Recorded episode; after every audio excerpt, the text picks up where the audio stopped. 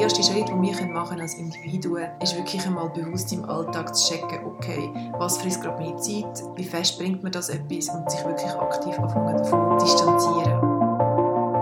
Ich bin Anna Miller, Journalistin, positive Psychologin und Gründerin vom Digital Balance Lab. Und das ist mein Podcast «Digitally Happy». Ein Podcast darüber, wie wir besser leben können in digitalen Zeiten.